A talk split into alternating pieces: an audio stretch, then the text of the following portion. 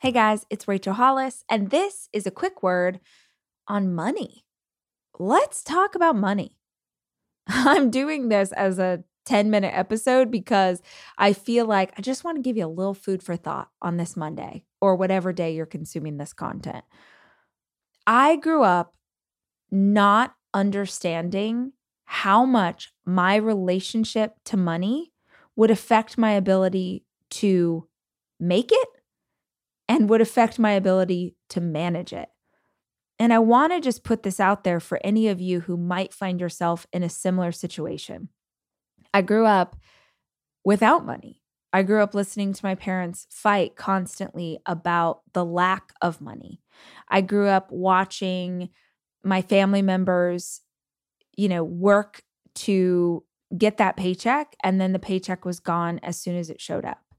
I learned the idea of, oh, I'm going to treat myself to something that I probably can't afford while I have money and leaving no money behind to pay bills. So I really grew up watching some pretty harsh relationships with finances and not understanding that there was any other way to be.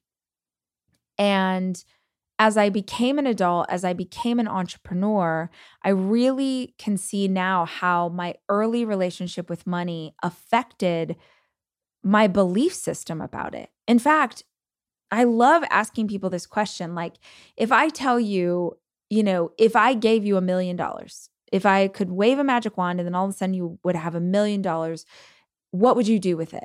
And what would that mean to you? And people will describe all of these things. They'll say, well, it's, you know, it would be freedom and it would be fun and it would be me taking care of my family and I'd pay off my debt and I'd go on a lavish vacation or I'd buy a nice car or et cetera, et cetera, et cetera, whatever money means to you, right? So they'll talk about all of the things it would mean for them if they were able to have that kind of wealth show up. But then you flip it around and you go, okay, well, tell me what your family taught you about money. When you think back to your family of origin, the people that raised you, the people that were around you, what did they say about money? And then you hear some more truth come out. You hear money is the root of all evil. You hear money doesn't grow on trees. You hear, well, there was never enough money. Or, you know, I was taught that if people were rich, then they must be evil because the only way to make wealth was to do it in an evil way. Or all of these things, when you ask people to tell you the stories that they grew up believing about money, you uncover some really negative thoughts about what finances mean. And it's impossible, unless you're conscious of it, it's impossible to separate yourself from those childhood belief systems when it comes to money. So if you can think of like, okay, what did your parents, and maybe you had parents who had a great relationship and attitude about money, but most of us didn't. And if you can think about your own family and what they taught you, and then see the parallels in your current financial situation to what you grew up believing and what you now experience, they are usually directly in line with each other unless you've done the work to get past this. So, I was on a call today. There's a nonprofit organization that I'm really excited about, and I think they're doing great work. And I had a call with their director, and my background is in event planning. And as an event planner, I planned, oh my word, so many nonprofit fundraisers back in the day. I'm really good at fundraising, especially for organizations I believe in. And I was talking to this director, and I was asking her questions and, okay, tell me about this and tell me about that and tell me about your fundraising. And she was talking about fundraising in a way that I was like, oh, dang, if I don't do anything else for this organization, I have got to change the mindset that this woman approaches fundraising with. I was like, oh, dude, there is so much money out there. There's so much money out there, so many very, very, very, very wealthy people and organizations who set aside a certain amount of money to donate to nonprofits every year. You have an incredibly worthy nonprofit. And the only reason you don't have access to all of that money that's out there is just they don't know about you yet. That's it. Because that shifts her whole perception. If she's going into this fundraising round thinking, like, oh man, people aren't donating like they used to, and there's really not money for the arts. People don't want to give money to the arts, and people don't want to donate for causes that are about women and girls. And if she has that mindset already, she is fully limiting the potential for her organization. Whatever you believe is true.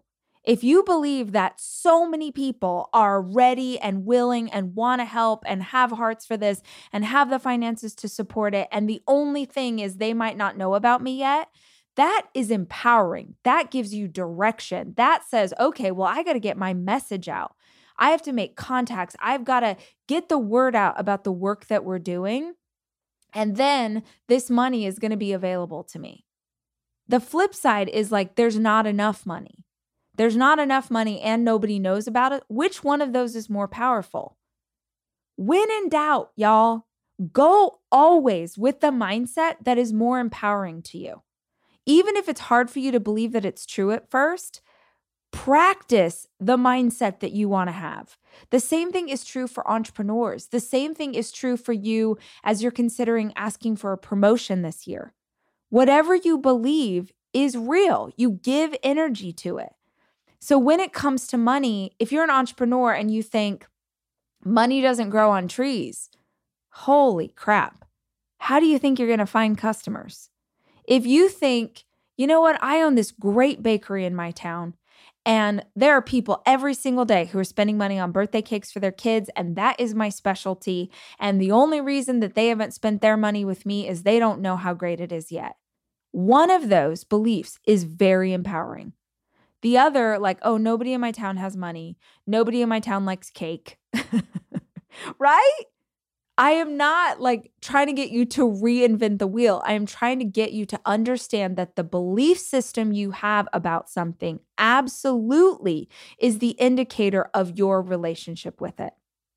If you have a scarcity mindset about money, if you have a scarcity mindset about finances and wealth, if you think there's not enough, if you think, oh man, I better like blow through this as fast as I can before there's not enough money for me to treat myself, you are perpetuating, number one, you're handling your finances abominably. You're not taking care of yourself. You're sacrificing the future version of you for your current version's comfort.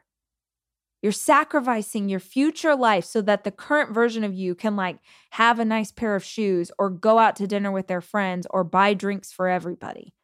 And you're doing it because you have a scarcity mindset because you think the money's going to run out.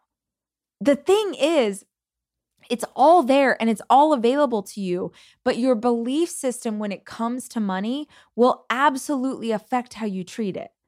And how you treat it will be an indication of whether or not you're able to acquire more or whether or not you're able to hold on to the money that you actually have.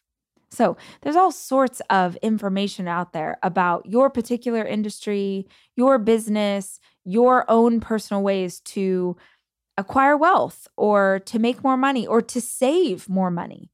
That's not what I want to talk to you about today. All I want to do in this quick episode is ask you to think about what is your relationship with money and how is it influenced by your family of origin?